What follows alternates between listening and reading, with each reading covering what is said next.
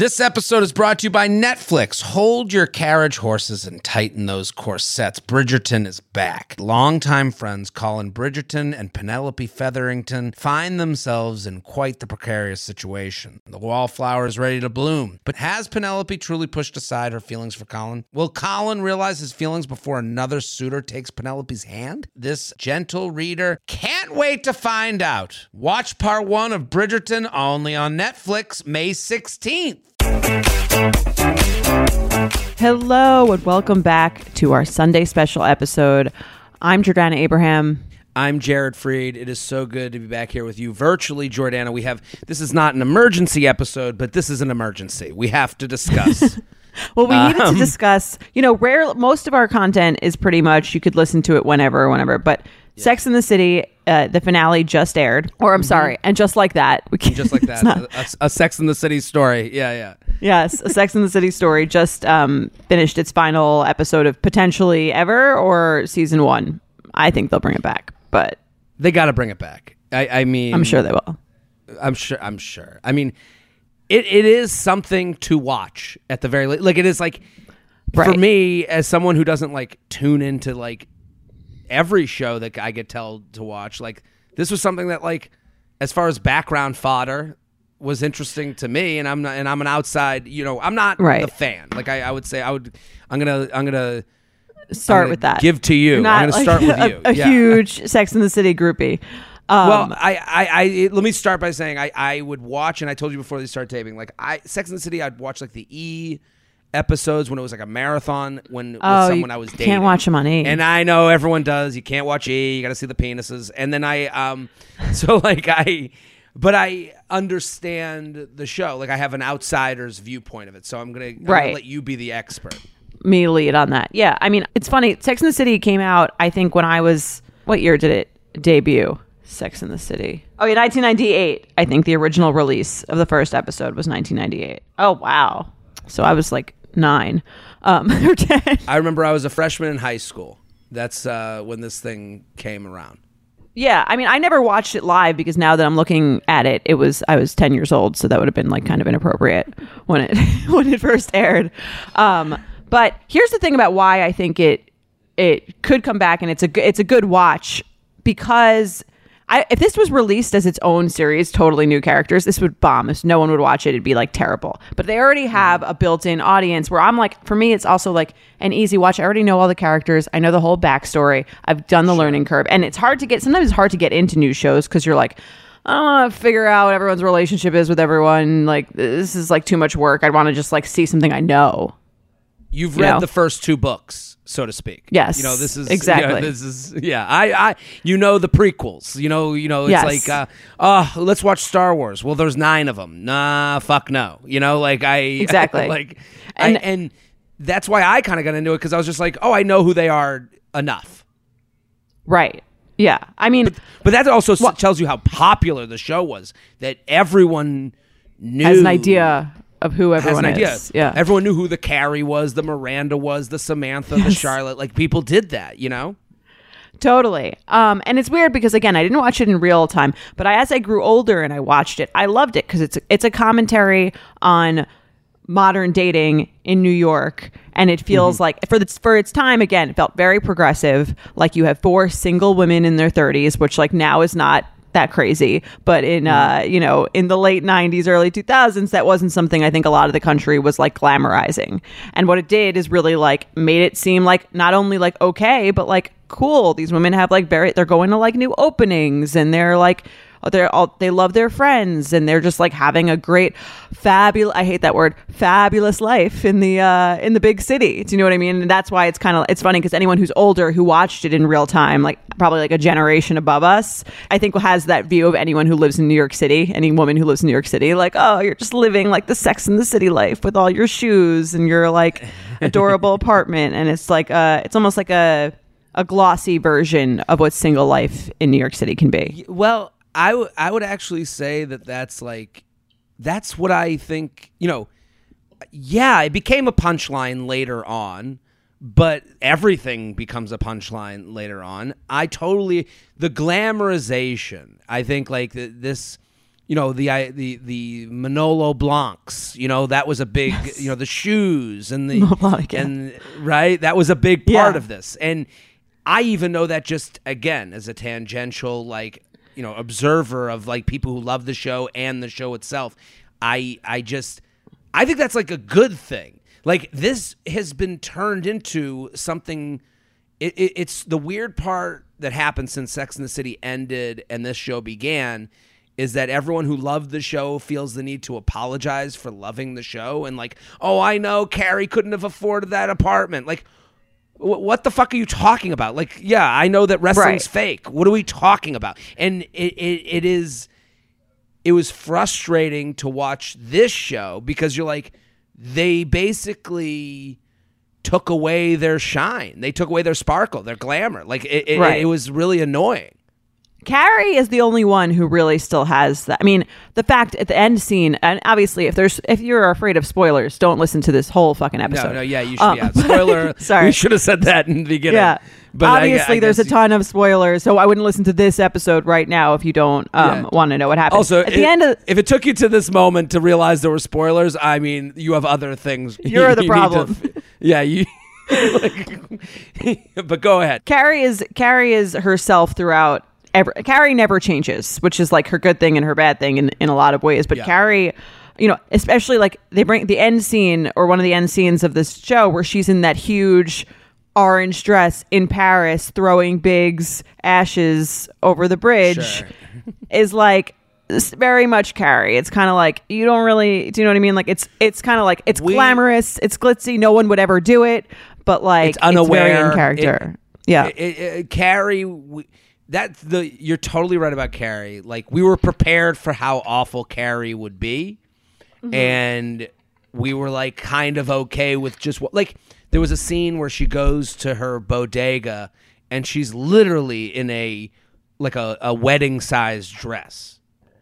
And yes, no one wears yeah, and it's like, and she kind of does this thing where it's like, you know, Carrie's whole persona is like, I can't believe people are looking at me while she's wearing a billboard to look, please look at me.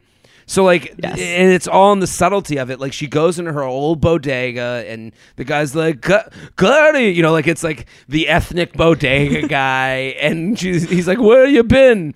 And Carrie and Carrie is so clunky and cringy. But I for, I guess she always has been. She was always doing lines that like, and you better, you know, like it was always a line, which were cute. At the time. They were cute in the right time. In the right time, there was like a cute little pun. They started. This episode was especially horrible because they start off the episode in the podcast room, and everything annoyed me about that opening scene. One, Yeah. the Che character goes, "I was broken up with over FaceTime. I was face two timed," and like they all laugh hysterically. Like even the characters on Sex in the City would know that that wasn't funny. No, I know, and they just see. I mean, the writing for this show is just like wild. I mean, yeah. And then what's his name? He's on the podcast too, and he he he throws in, "I was broken up this way," Right. and it's like that podcast. How much legs does that podcast have? Like they talk about their worst breakups, and like, is that the end of the show? Like That's wh- the what, whole. Like, Wait, the- what else do I they have mean- to talk about? sex the, the and just like that is what I was I texted you this to you last night. It's an insult to the podcast cast industry that like it this both both the opening and ending scenes about like the the podcast that she's having where she's give, they're giving advice or they're ta- they're supposed to be funny and giving advice. Neither of those are true and there's these hit hugely produced pod. It doesn't make any it's actually kind of infuriating. Um and this idea that there are these podcast talent scouts out there being like, "You got it, kid!" Like, like the the idea that Carrie, he, you know, uh, the guy, the producer's like, "I think we got a hit." Like, Right. is like she so didn't even insane. say anything. Oh my god. she it was- just oh and and well, she did what she did the whole show, the whole season. Carrie is so awkward. I just wrote next to her name, like I wrote out all the characters, and Carrie next to her name, I just wrote "He's dead." That's all she does. Yes. She every time someone talks to her, she gets the conversation to the most awkward place it could ever get to, and she just goes. They go. They're like, "So where's your husband?" Right. Um, he's dead. do you Like, remember? He's you- you- dead. yeah, you're Carrie, aren't you a writer? Couldn't you think of a more creative way over the course of this season to like talk to people about this? Like, Right. It's her punchline. It's like it's very bizarre. Also, Yeah. the topic of the conversation where she said he's dead is was your worst breakup. I've watched the series. That's not Carrie's worst breakup. I've seen it. The no, there's a notorious episode in the series where she gets broken up with on a post-it note by Berger. Um, Okay. where you know they're fighting a little bit and then they decide to reconcile. And again, the, the real show goes into like the nuances of the female brain when dating and I think like the highs and lows and all that other stuff, which is why I do think it was a really quality show. And that episode in regular Sex in the City, he like he goes away, they take a little break, he comes back, they have sex. The next morning she wakes up, he's gone. There's a post-it note that says, "I can't, I'm sorry, I can't, don't hate me." That's obviously her worst breakup. It's not that he died, that's not a breakup. No, yeah, yeah, yeah. and and but in addition to that, and like the bigger story to that is like you've deserted your fans, like you've basically said fuck every like connection they have with this show. You have to like I brought up Star Wars in the beginning of this, but like you know you have to consider they didn't respect Sex in the City fans enough, in my opinion. Like they didn't treat them like they were comic book nerds who were gonna go. But Berger was the worst breakup. I don't think they really took into account because I didn't just talk. I talked to some other friends of mine, and they had the same type of stuff where they were referencing, like you know, verse three, Bible, you know, book eleven, like it was the Bible. And th- as someone that's just like hearing this, I'm like, wow, you really didn't give a shit about your fans, like at all. And, Yeah. and a lot of this show is is them doing that. That's why it's really annoying. It's also like I'm not even sure if they're doing it on purpose. Where it's like they have the scene where like Carrie and Miranda are fighting in the bathroom, and then the rabbi comes out and um, Yes. like is trying to. First of all, I'd be like, "Fuck off! You're we weren't talking to you." We're- we're- You're listening into our fucking conversation. Right, and then you're coming Yeah. out here and giving unsolicited advice. Like, are you joking? And it wasn't even Oh. advice. He- She was like, "It just seems like you guys are good friends." Like, thanks. Get the fuck out of here. We're Right. fighting. yeah. right. Yeah. That was absurd. And also, like, I mean, I don't know if they meant to do this on purpose, but they had Carrie and Miranda had that exact same conversation with the other way around in the last season of Sex in the City when Carrie wants to go to Paris and Miranda's like, You're going to Paris, you're giving up your job for a man. Like, um, how could you do this? Blah, blah, blah. Like they sort of like switched them in characters. Like it didn't but also it didn't seem like they were like noticed that they that they already had this conversation. Jordana, I'm getting literal chills because another friend of mine who's a huge Sex in the City fan had the same th- problem.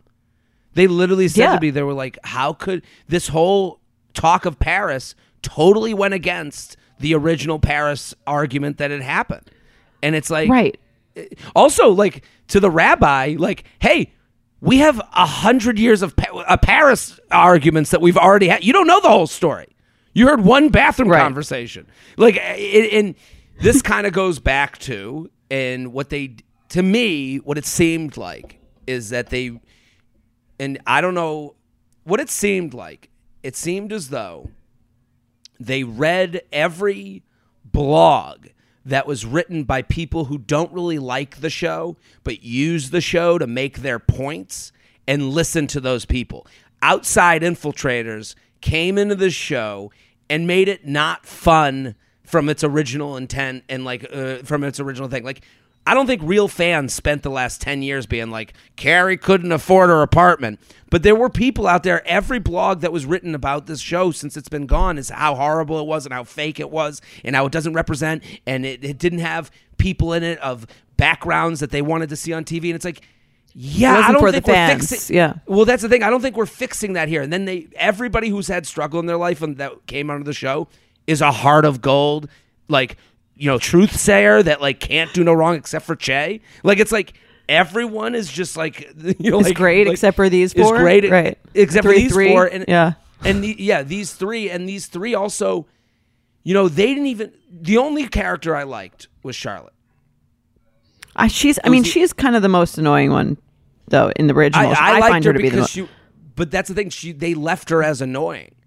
she like, leans into I- her annoyingness. Yes. Yes, and it's like I think all of these people should have been annoying. All of these people should have had people looking at them rolling their eyes because that would have been a more uh, uh, that would have been okay, now the characters are Right. going through this different generation with their audience. To me, they deserted their audience and left everyone who loved the show to be the bumbling idiot who doesn't know how to use pronouns. And now Miranda went to like fucking grad school and knows how to use every pronoun correctly and is making sure she's doing it correctly after her Immediately? lessons. Yeah, immediately. So it's just like I think they deserted their fans in a way. Do you want a bra that's sexy or a bra that's comfortable? Thanks to ThirdLove, you can have both. ThirdLove was started to take all the frustration, ick, and ugh out of bra shopping. That's why they make solutions for every bra problem, aka problems. Their bras make it easy to bring back perkiness you haven't seen since high school, get smoothing you know where, and have straps that actually stay put. Designed at their headquarters in San Francisco and made from premium materials, they put every style through hours of wear testing on real women, including themselves, before it's given the stamp of boob approval. Comfort and support are guaranteed. Plus, whether you're a double A cup or an H cup, their virtual fitting room will help you find your perfect fit fast. They even invented half cups. No more feeling stuck between two cup sizes that don't fit. It's time to get your problems solved.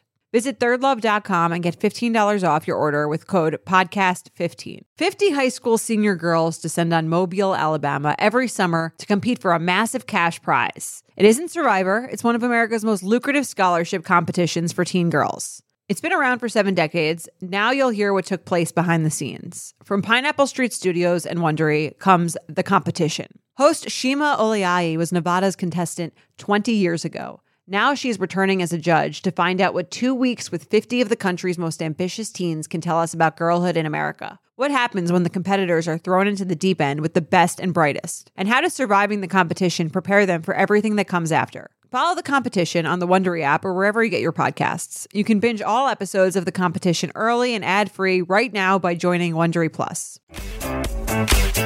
here's what I want to see more of. And this brings it back to this podcast, which is a dating and relationship podcast. Yes. The really, when Sex in the City was at its best, it was exploring relationships and dating Mm. and the way your friends are included in those conversations and sort of like in the in the same way that we talk about the whole the whole Yes. show is basically about the group the brunch you know what I mean? Every The- the- they go to brunch and they're t- and it's a dialogue based show. I think, despite all the materialistic shit around them, it's a dialogue based show. They're they're going to lunch with, or dinner with their friends and they're talking about the guys they're dating and they're sort of like interpreting the world of dating through their social lives and through their friends and like they Yes. explore a lot of really interesting topics that we explore also on the show. And there wasn't really any of that. I didn't see any moment dating wise where I was and maybe it's cuz they're older than me now, but I'm like But I want, but I want that. Like they were older than you then. You wanted Right. to see thirty year old dating when you were younger. I want to see fifty year old dating now that I'm eh, when I'm younger. The and I I totally agree with what you said because even you tell the story about Berger on the post it note. I, like the minute you're like they had sex and then he wrote the post note and he's like I'm sorry don't hate me. I'm like oh my god like that connects with me. You know what I mean? Like, and so like, you know, that is you retelling. It's a real- her right, worst feels- breakup is is is more connective than anything on the show. Here, I'll give you an example. Seema, Seema was, I guess, brought in to be. It felt like Samantha 2.0, right, Seema- but not at all developed, really. but not at all developed. Seema comes in as a badass. She's going to drive her. She's going to sell her apartment, and then she's complaining about Tinder.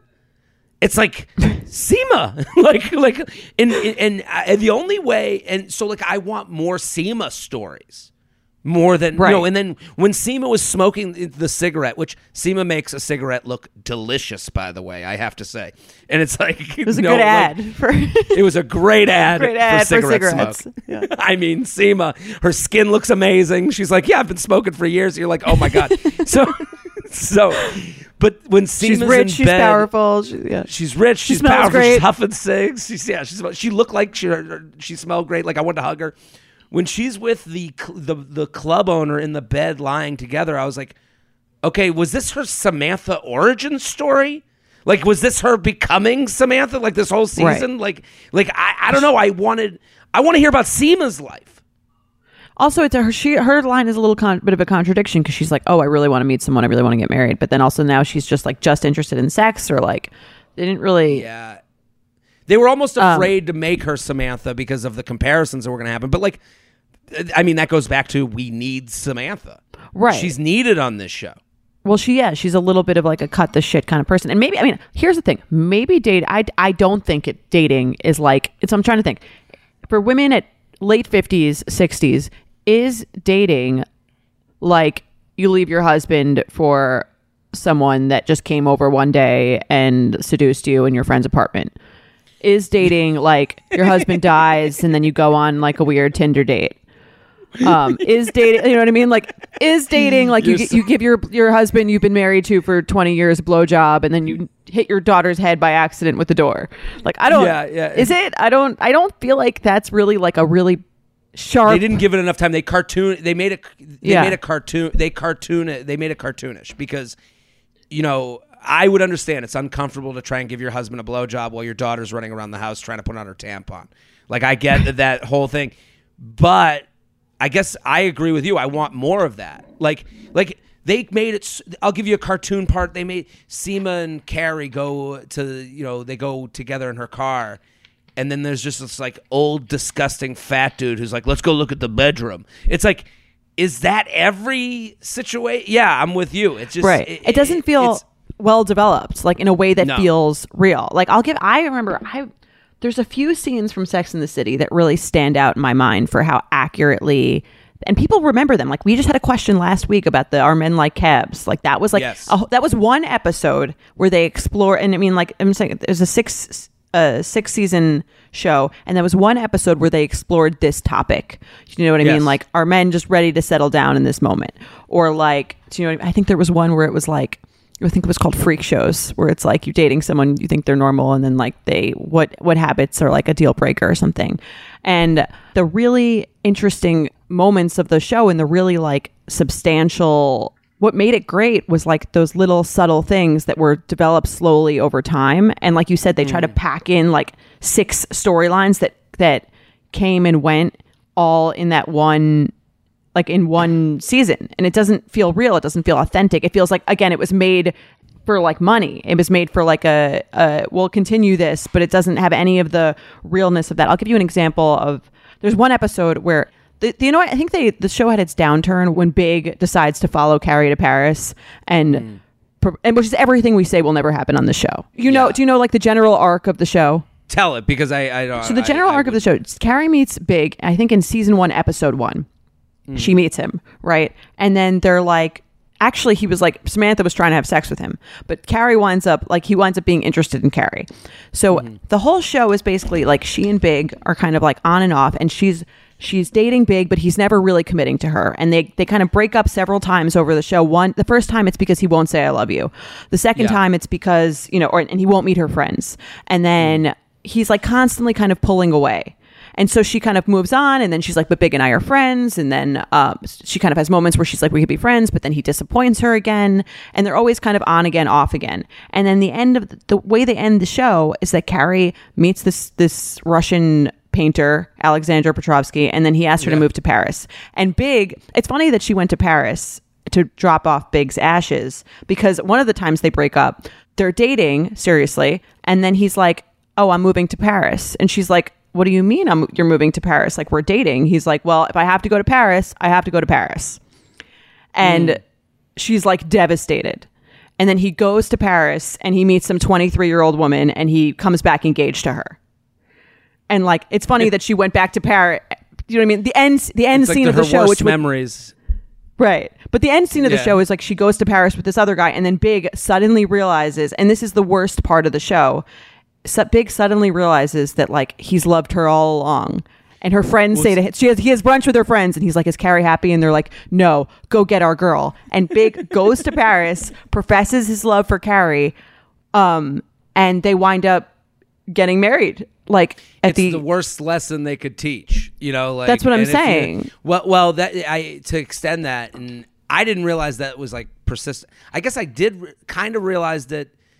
You know, now that I'm thinking, because I there was a part in in just like that where it's like she she makes out with the teacher and then all of a sudden the light is turning on and she's like big's mad at me from the great beyond. And you're like are we still blaming this guy for you not moving on from him? Like we're blaming Yeah. ghost big?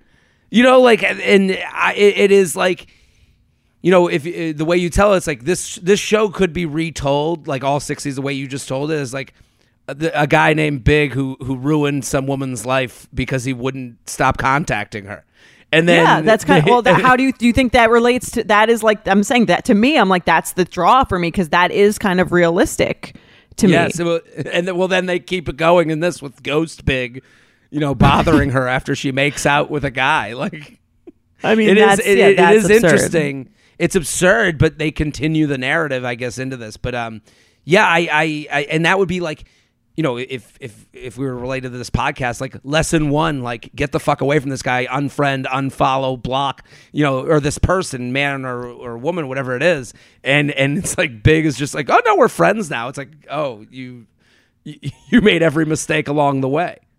Totally. And I mean, the message that it sent when they had them get together at the end is sort of like what. I mean, I mean, it didn't obviously like I have a um um, I have a little bit more of a nuanced brain than that. But when you watch the show, and at the end of the show, Big after you know ten years of kind of fucking around with Carrie, decides he suddenly wants to be with her and follows her to Paris. It's such a bad message because I mean, I, for someone who was dating someone or not dating them, um, in that way where you just constantly wanted them, you were like, okay, if I go back this time, like they'll be different. It really gives that message of like, um, one day he'll realize. One day he'll Yeah. he'll you know he'll know that that we actually do have this really good connection and he does want to be with me and I should why not keep an open mind about that you know Yeah, it it, w- it would have been almost cool if they had like understood. Like that's the thing. It's almost like they listened to the wrong people when they made this show. To me, because Right. what if the next season was Carrie meeting someone whose guy didn't come back?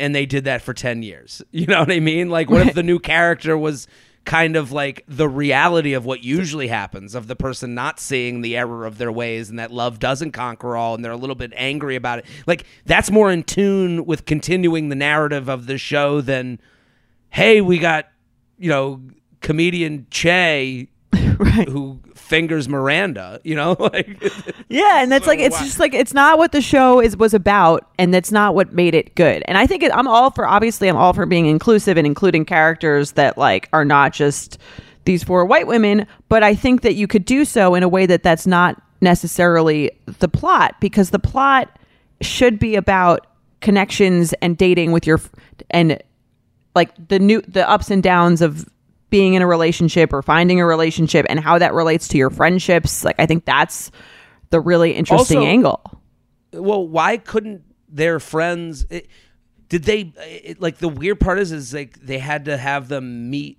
their new multicultural friends on episode one, two, and three. Like, why couldn't they have met them in the last ten years? We didn't see them. You know why? Why they didn't Why develop they any be there? friendships? Yeah. yeah, they could just be there and like oh, and just explain them along the way. Like, and it, they could have been a part of that group and a part of relationships. Like, even that story about like uh, you know Dr. Nya No Baby, the one that doesn't- want a baby. is that your nickname for her yeah, that's my nickname for her. It's like Dr. Nya No Baby. It's like their their whole thing was so. Like, why would you care whole- about this character you don't know you don't know them at all really Well, why would I care about this character with such a serious topic? That's they glazed over. Right. They just glossed over this topic that is like so serious to people. There's real people trying to go through this, and then they're like, "Well, you know, th- this is how we're gonna do it," and then they just break up. Like I, I, I don't know.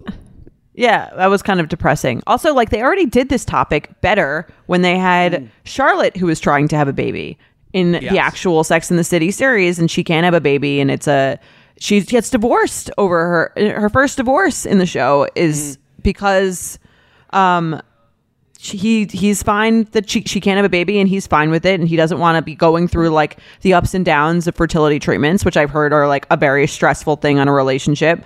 And she does and so he gives her the Park Avenue apartment and she's like okay fine I'll find someone else. And then she marries her divorce lawyer. Um and yeah that i mean like that was done but i'm saying that charlotte's fertility journey, journey wasn't like wrapped up into like one small like segmented thing that you f- can't fully care about because you you've only seen two scenes of these people interacting Yeah, it, it is. It's it's funny that like, you know, they couldn't just do the one thing. They had to do everything.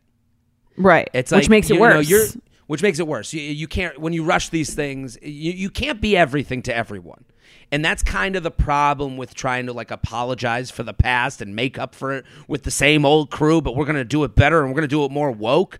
Like it, it's like you're never gonna please everyone, and all you did was disappoint the most important people, and that's your fans. Like I, I don't Yeah. think anyone like to me. Every fan I've spoken to, you included, is like hate watching this and just happy to see the old gang you know and it's it's like i'm comforted that they're on screen i hate them but i like being around them and it's like that's fine in a certain aspect but like if they come back with a season two like they've already kind of there's a news report out about like samantha's like they're like there's no way she'll come back and it's like She's definitely not coming back. you don't think so I don't think she's coming. No, because she hates. It's more about her pride. She doesn't like um, Sarah Doesn't Jessica like Parker. them. yeah But What- I mean, yeah, I guess. What was I going to say about that? You were saying um, the season two. Oh yeah, here's the why season. Here's why season two is not going to be good because ever since the show ended, the show has the show comes back to make money. yeah Everything is like it's not ever done in a way that's like we're going to make like an artistic, like really But at this like point- relatable whatever. It's really just like we have this audience. They want more of these people. Let's just throw it like let's be let's do it a little lazily and like make it a little glitzy and glam like have you seen the movies? The movies are like that too. The movies are so long and so bloated it's like crazy. Like the, the idea that the first movie when on TV goes as long as like The Godfather is like crazy um like it's like Right. and every time you think it's going to end you're like there's another hour and a half left but I there's a piece of me that's hopeful where they're like oh people will come back no matter what let's let's do this right like and also concentrate on sex and the city do you know what I mean? Like, Yes. like, like, and and from I don't care that they're, you know, postmenopausal. Like, give me postmenopausal dating. We do want to watch that. I right they've always that. been Like, I- older than us that's the whole thing the people who are watching it's Always. always they're always been older than us that was never the issue it was more about again the good thing about it was not that you know you felt like it represented everything and that like it really tied in mod it felt like very 2022 like that's not the good thing the good thing about it is the conversations that feel real that happened on the show that hadn't happened i think a lot in any show before this original show aired There's no better feeling than spinning around in a salon chair to see your hair looking absolutely perfect. But it feels impossible to keep up with that same look at home. Even the best blowout brush won't give you that salon shine. Thanks to Vegamour, sticking to my hair routine has never been easier, and I'm finally seeing the shinier, healthier looking hair that I've always wanted. Now I love the way my hair looks and feels. It's like salon fresh hair that starts at the roots. I have the Grow Hair Serum, and I can already tell that it's working. Like my hair feels healthier. I love that it doesn't make my hair feel oily or sticky. I feel like I'm doing something really healthy for my hair. I also got to try the lash serum and the brow serum. Honestly, my hair has been hard to grow, so I love what Vegamour is doing, and I'm already seeing results. I'm already seeing thicker, faster growing hair. Vegamour products are 100% cruelty free and are never formulated with potentially harmful chemicals like parabens or hormones. When it comes to seeing results, the key is consistency. For best looking results, use for a minimum of three months for visibly fuller, healthier, and thicker looking hair. When I sign up for monthly subscription, I can get one bottle or three bottles sent. Plus, I save more and I never run low on the products I need to take care of my hair. Give your hair the power of a little pink bottle with Vegamour. For a limited time, you up listeners get 20% off their first order by going to vegamour.com slash UUP and use code UUP at checkout. That's V-E-G-A-M-O-U-R dot com slash UUP, code UUP to save 20% on your first order. V-E-G-A-M-O-U-R dot com slash UUP, code UUP. You know that feeling when you're going on your first date with the person you've been seriously crushing on and realize you have absolutely nothing to wear? Maybe you find yourself wishing you had the perfect pair of jeans, the one you can fancy up, fancy down, and just look better every time you wear them. Well, that's why you need to check out Lee Denim. I love Lee Denim. I'm wearing them today in the office. I'm wearing their jeans. I love, they also have this other pair that I have at home that I'm really excited to wear. It's like a little baggier, but it's still so comfortable and yet it's still so flattering. I don't know how they do it. Every time you wash it, they also look even better.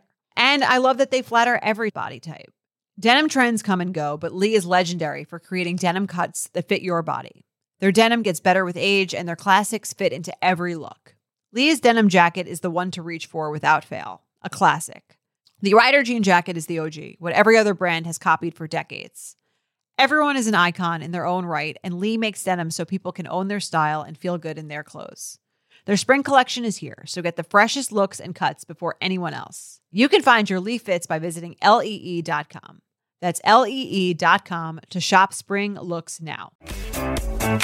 Now I'm going to go through each character. I want you to give me your opinion on them. Okay. Okay. Okay. Let's start. uh, Let's start with Carrie. What do you do? You, give me your full, your your your bow. You know, bow the bow on the present. Tie it up. Who, what what was your thoughts on Carrie? Carrie is soothing in a way that she's consistent. She has the same sort of like I feel like vibe and opinions that she's always had. Sure, she's a little materialistic and self-centered, but that's always been her thing and she's never really ever apologized for that. And fine. That's who she is. So I'm fine with Carrie. She almost seems they almost seem to have doubled down on her self-centeredness, but cool with it. What do you think? I'm with you. She it was uh, Carrie Carrie gonna carry, and I um almost enjoyed it. Like I cringed at her in the same way I cringed at her in the past shows that I've watched. Right. Like her it, it was a it was a it was a nostalgic cringe. Yes, and I mean, it's, here's here's the thing. It's funny because I do think Carrie, modern Carrie would host a podcast about dating and relationships. Mm-hmm. That's very in brand for Carrie, but it wouldn't be as horrible as they had it in the last scene where someone asked for advice and she's like, "Well, here's the thing. I don't have. I don't know.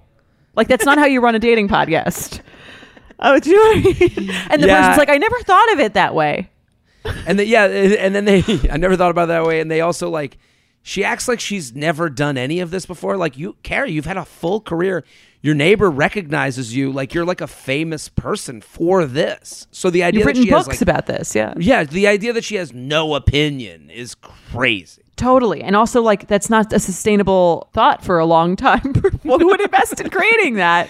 Here's, He's my, here's dead. my thing. People are going to ask questions, and then I'll just keep saying he's dead, and I don't know the answer. And, like, that'll be a, a show that runs for many years. People will love yeah. so okay, let's move on. Miranda.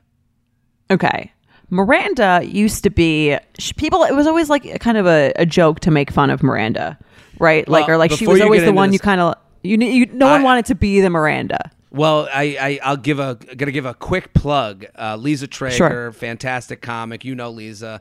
Um, at Glitter Cheese, she used to have a joke about how like they would sell T-shirts where it was like I'm the Carrie, I'm the Samantha, I'm the Charlotte, and they didn't even make an I'm a Miranda. That's really funny. t-shirt. Yeah, Lisa has a great joke about it. Go follow her everywhere, TikTok and Instagram. I'm sure she's put it out there because it was a joke she used to do way back when we were first hanging, you know, first hanging out around uh, like open mics and clubs. But um, That's very you know, funny She's a huge and very fan. accurate. Yeah, but no one want, Yeah, but, but no you- one wanted to be the Miranda. But looking back, when you look back, topic. right? When you look back, you're kind of like Miranda's the best character. She's the smart. She's a lawyer. She's the smartest. Mm-hmm. She's like the least materialistic. She's the most, you know, she's a little cynical. But she's Mm-hmm. like, I thought she was the funniest character. Like she had sort of, they kind of. It was she was a little it was a little she wasn't really woe is me because she was like this powerful attorney that also just kind of like didn't was kind of like a little bitter about dating but that kind of felt realistic like you kind of like knew someone like her and that was the beauty of her here they took all of that away from her yes, really she was the character that made you not embarrassed for watching the show. I think. Like I think she was Yeah. the character. You're like, at least you know this is a Harvard educated Wasn't didn't she go to Harvard? Like Harvard educated, big time lawyer, Something like that. crushing it. She takes care of her husband. Like she's the breadwinner. Like later on Yeah. in the seasons, like she was the one that people could look to and be like, no, well, we got a Miranda there. You know what I mean? And it, it like I, I and I totally when I watch her on this show, I was like, this person needs serious therapy. Like that's all I kept thinking. well yeah they destroyed everything that was good about her character by making her this like kind of like she, she was the character that they would all have made fun of in the last seasons be- because she hmm. was doing something so irrational and she i guess is saying that when she's fighting with carrie like aren't i allowed to change and it's kind of like you are, I guess, but also this doesn't make any sense for the histories of years of your personality. Like you wouldn't, sh- the real Miranda wouldn't think Che was funny. Like she, well, that I mean, she's smart. There's, there's some, you know what I mean? She had a really good sense of humor. Like, And eh, well, that that's the other thing is like, is the lesson, is the lesson that you're trying to tell people? I, I don't know, but based on the change of Miranda, is the lesson, hey, if you're wound too tight, you'll spiral into a total mess once you get older. Like if you don't have fun when you're young, ter- right, Yeah, yeah. make te- if you don't have fun while you're young, you'll you make terrible decisions when you're old. Is that is that the lesson? And it's like, is this even an empowering lesson? Like, is this what are we teaching people? Like, I can't, I can believe that a woman can become a lawyer, have her own brownstone in Brooklyn, and then live a very nice postmenopausal life and enjoy their Right. husband. Like, I, I, it, they kind of make that like the whole idea of that like impossible, and it's crazy. And they just, yeah, I mean, they didn't focus on any of the parts that made Miranda great, which were, you know, when Carrie would be like a little bit, you know, when Carrie doesn't have any like money because she shops so much and she's about to be evicted from her apartment, Miranda's like the one who's like the the voice of of reason there. Or if Carrie, you know, Carrie wanted to go to Paris, Ca- Miranda's like, "What are you doing? Like, you're just going to Paris for this guy." Um, just like all of this stuff where she would rein them in, or they would read, they would all sit together on Sundays and read the New York Times wedding announcements, and Car- and Miranda would be like, "Why do you guys read this? It just makes you feel bad about yourself. Like it's not helpful." And that's like the beauty of Miranda because she's like the person who sort of like knows what's going on. She's not just hmm. blindly doing shit, and this has just made her blindly doing shit. Yeah, it, it was it was particular. I mean, even to the very end, she goes from gray hair back to red hair, and it's like that's supposed to be some sort of like moment where it's like, oh, she's getting better. To me, that makes her even crazier. That me is she's just saying, I continue to not understand what the fuck I want. Like, Right. and she's going to L.A. Like, it just Moving The to Miranda LA, thing was like- she has a it was- son here, doesn't. yeah, your son who's like basically your parent at this point. The son seems to get it more than you, and the son's girlfriend is like talking to you like you're in a like like you, you're you're like beneath her. Like it's just the Miranda stuff was the most concerning of all. I agree. Also, like, she, I think they didn't even address the fact that in the first movie, Steve cheats on her, and she will like never forgive him. Yes. The well, we're gonna get to Steve. She says, should we go- yeah. yeah, Yeah. Well, she she ba- I guess she didn't. You know, like she's leaving him. You know, like that's But not because of that. She's leaving him and doing the same thing. I. So let's go to Steve. Okay. What did you think of Steve? I mean, Steve is sort of like I feel like he's kind of the same character. He didn't really have much airtime, really.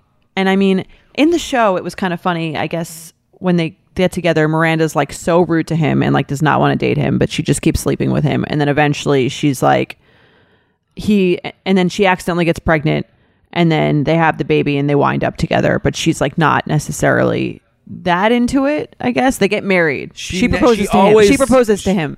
Yeah, she always thought she was above Steve, and that continued because he was a bartender. Because he's a bartender, and but even the way he talks, and like I can't, I cringe every time he talks. Like I can't listen to his voice. His accent crushes me. His like whisper talk, it like I can't.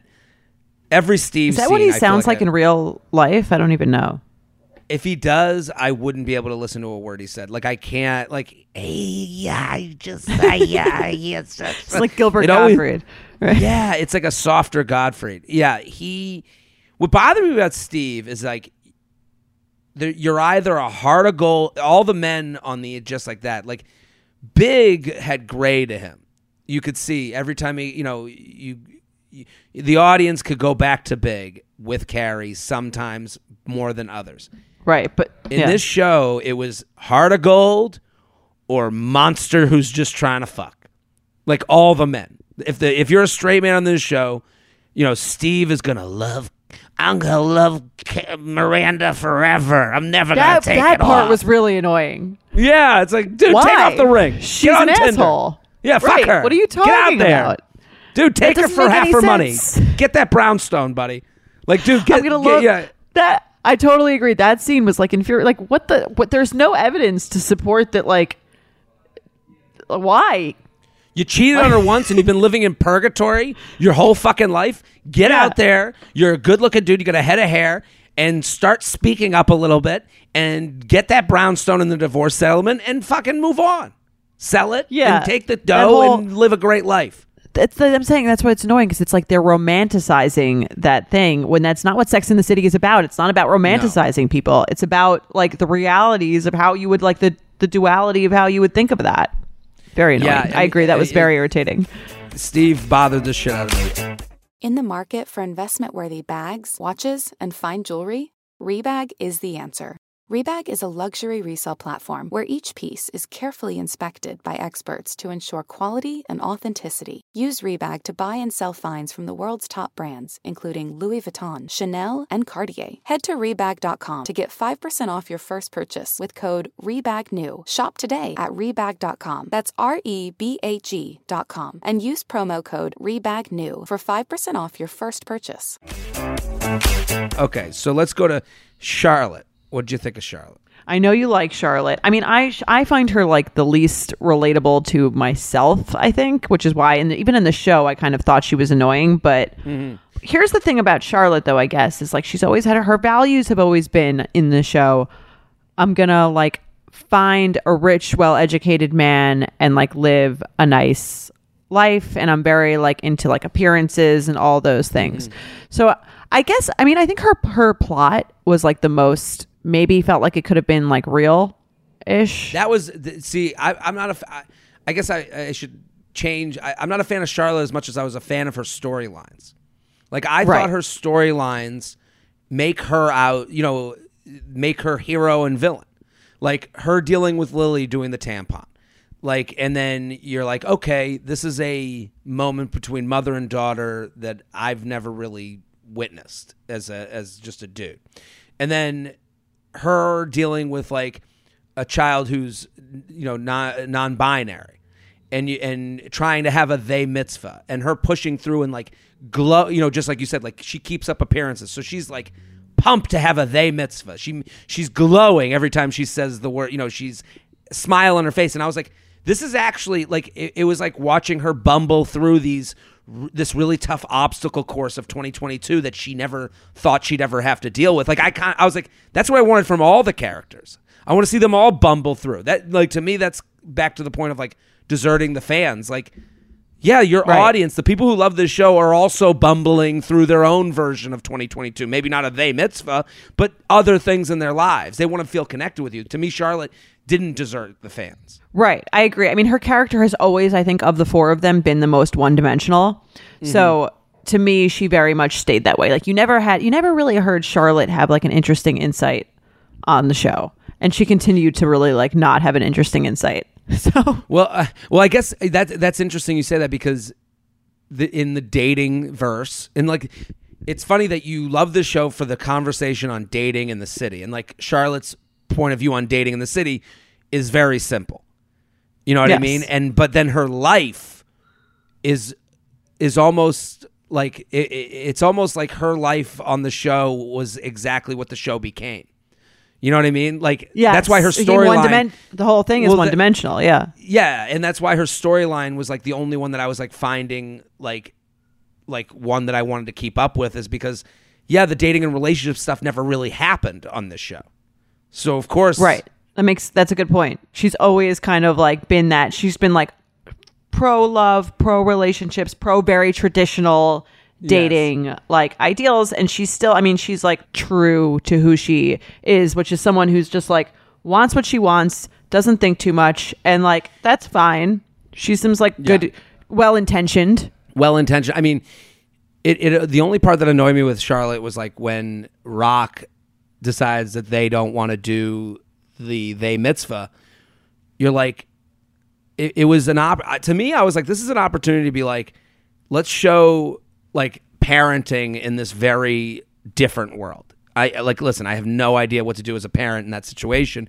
Where, but I was like, they were like, I don't want to be anything. I don't want to be Jewish. I don't want to be Muslim. I don't want to be Christian. I don't want to be a boy. I don't want to be a girl. To me, I was like watching that, being like, yeah, but how about you be a part of this family? And I've been working my ass off getting rainbow fucking kippas. Get up on the bimah and do this shit. You know, like I, I, Right. I was like the idea that they let Rock not do the they mitzvah to me it was like actually not a great like to me do it for your mom. Like you can Right. still be non-binary and love your parents and do things that you don't want to do for your parents. Like I, I don't know, maybe that's a dumb thing. I don't know. I, I just I was like, is the lesson here just don't do don't let anyone do anything you anything, don't they don't want to do. Yeah, like right don't know. especially a kid who like Yeah, when you're a kid like you're not you're not through 18 life. you don't yeah you've got to do You think I want to have a that- fucking bar mitzvah? it's an interesting point Yeah. yeah yeah i was, don't know, I was that- like as a parent that would frustrate me i would imagine if i were a parent th- them just being like well i'm not i'm not doing anything because i'm nothing and i don't i don't identify as anything well it's like do you identify as a human Yeah, do 'Cause, you like, identify as um my child? um, as embarrassing me because I'm you know I fucking spent uh, half a million dollars on this. You know I got I got guys in Right. short shorts serving challah from sourdough. Like come Yeah, on, or a good li- life or a good life lesson for like okay if you don't want to do something say it six months ago now it's time you gotta now you gotta do your fucking responsibilities because you Uh, agreed yeah. to this it's a This is- contract it's it's so funny because they you know they mesh in like it, again the show's spineless. You know, like I like even right now, what we're saying. I don't know how right or wrong we sound. I'm I'm sure there's someone that's like, well, how could you say you got to do something for your mom? I don't know, and I think the show doesn't know either, so they just went with nothing. So yeah, Charlotte's gonna get bat mitzvah. Okay, right Um, well, that was their like so- comedic moment i guess yeah, I guess so. And it's like, no, yeah, you know, the Badinsky rabbi is gonna like lead the service. Come on. agreed who do we have left So okay, let's go quickly. Che, what'd you think of the comedian concert comedian Che? Ugh, the worst. I mean, not The the worst. worst, because just the worst because the I think it was because like the jokes that they had them telling were just like so bad and so not funny that it was like almost like the idea that anyone would even laugh at them would be absurd. Was the first part of it. Che was insult insulting to the comedy community. The idea that like they invite their whole family for, for them to sing a song about moving to LA, like that whole thing just didn't track. And then like, you know, Che goes, "I'm a narcissist," and laughs at it, and you're like, "What?" Right. And also just like that relationship. I think that relationship also felt so like no one I don't think was rooting for that relationship because you're sort of made to hate Miranda, you're sort of made to hate this character. And also they don't show again, things have to go slowly for them to feel realistic. So they Yeah. don't show all they show is like a couple scenes where they're having sex and then like they're in love. It's like there's nothing that gives you a sense of like why that is or what's there's no like real nuance to the relationship. So it seems like annoying and unrealistic. and I mean this goes for all the other characters. I mean, I could read through them with you just to go quick.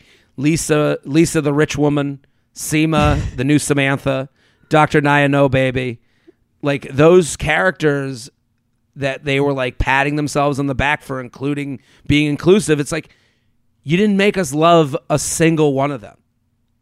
Like, Right. In So my what's the point? I, I, so what's the point?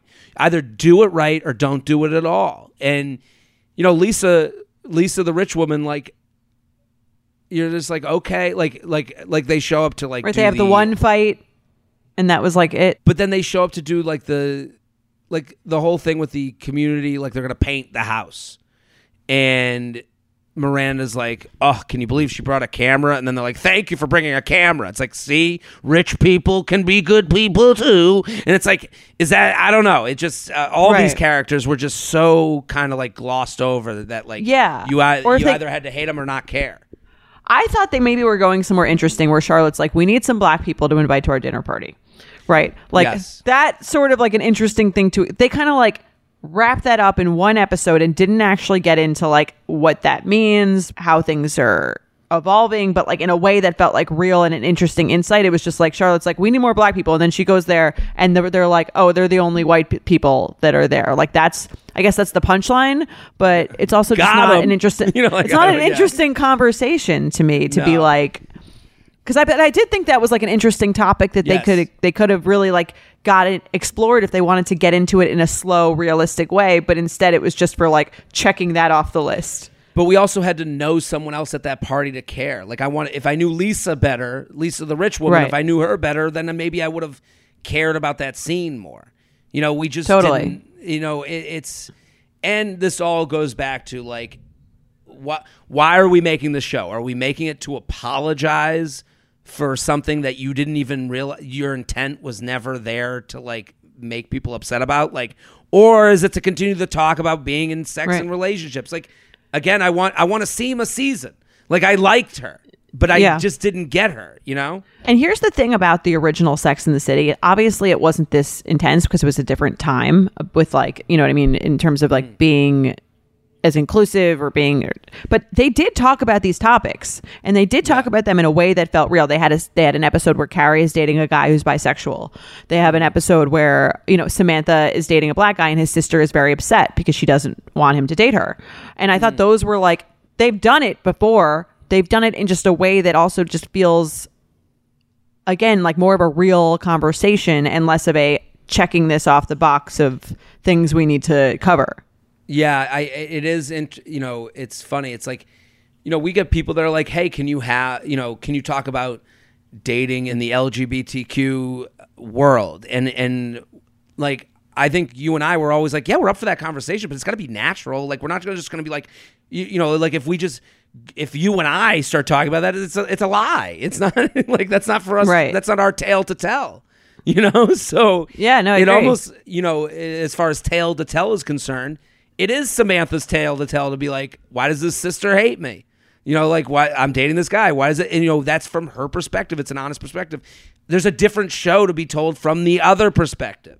You know, like there's another, sh- there's a whole nother show, and then you know that gets into problems like why aren't those shows being made? Like that's a different conversation that you know that Carrie and Right. Miranda and the gang. I I don't know Or if they can really. I truly- I think it could be on this show with that character if that character again was like first built into like a character that you felt like you knew and understood and then you could get it from that character's uh, perspective. Like i'm okay with them adding new characters but do it in a way that feels like you're actually getting to know someone who has multiple facets to their personality that isn't just like a trope that is like well developed and you feel like okay like now i understand your perspective that opening breakfast or that opening scene where they're at the you know they're like can we believe we're not wearing a mask?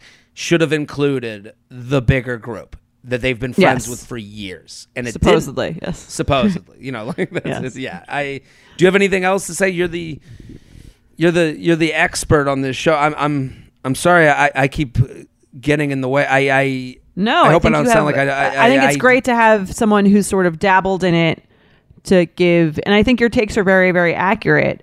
And again, I think you should. I mean, if I were you, I would. I actually think a more a more entertaining thing is to watch the original show start to finish because you do Yeah. actually get a very int- and a lot of the things obviously don't make sense anymore. This is from 1998, so they're not quite as accurate.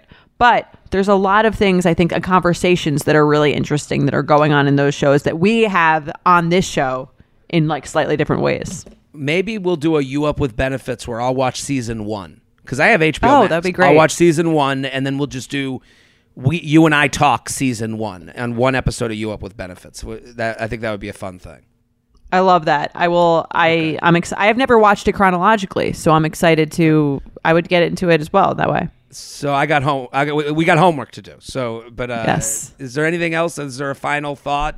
Do you want you you would like a season two? I would like a season two that's done. I don't know. It's tough to to know if they could go back and do it the right way, but if they could, I would say less plot lines, better developed, would Yes. be the my my one tip for the show. Let's bring us on as consultants for what they should be talking about in the relationship world. We can give. I would love a consultant fee to talk about. like, Totally. listen, we got we have a whole inbox full of emails that they could literally write scripts about. I know, and that is modern dating in 2022. It's not whatever they're pretending it is. Whatever this bullshit was, yeah. This, uh, well, okay, yeah. I'd like a season two too. I and and, and I want more. I mean. I am so attracted to Seema, new new Samantha. It- it's just crazy. I, I can Maybe she. I feel like she might. She. We could probably get her on the show. That'd be great. I would love to have her on. So, listen, um, this was a Sunday special. This was a special Sunday special. yes, Jared. Do you have anything coming up? Any uh any shows? So this is coming out Sunday. I'm going to be in Sacramento this coming up weekend. Oh, tonight I'm in Hollywood Holly, I'm in La La Land, uh, Jordan. Wow. That's right. Hollywood. Jared is in Hollywood. Um, so Sacramento, Miami, Hartford, San Francisco are like the next coming. But I'm also going to be in Pittsburgh, Omaha, Salt Lake City, Utah, Denver, Columbus, Newark, uh, East Providence, Nashville, Dayton, Albany, and I also just added Tampa. And Jared, we also, I just wanted to say from Betches' end, we have a new podcast coming out this week. It's called Bad Vibes, um, and it's really, really funny. And the two women hosting are hilarious and wonderful. It's going to be great, right? I know, and I love the the theme is like uh the underlying theme is spread negativity. So I'm just I mean- really excited to to to hear some hot takes. You know, You're speaking to my soul with that. I'll have to get subscribed for sure. exactly. All right, tune in, and we will see you on Wednesday. Bye. You Up is produced by Sean Kilby and Jorge Morales Pico. Editing by Sean Kilby. Social media by Maddie Paul. Guest booking by Nicole Pellegrino. Be sure to follow at UUpPod on Instagram and Twitter. And send us your emails to youup at betches.com. Thank you to our sponsor, Netflix. Bridgerton is back. And dearest gentle readers, you will not want to miss this chapter. Longtime friends Colin Bridgerton and Penelope Featherington find themselves in quite the precarious situation. The wallflower is ready to bloom, but she needs Colin's help to find a marriage match. Will these friends defy expectations to find true love? And will Penelope's secret identity as Lady Whistledown destroy any chance she may have at love? You shall have to watch and see. Watch part one of Bridgerton, only on Netflix, May 16th. Betches.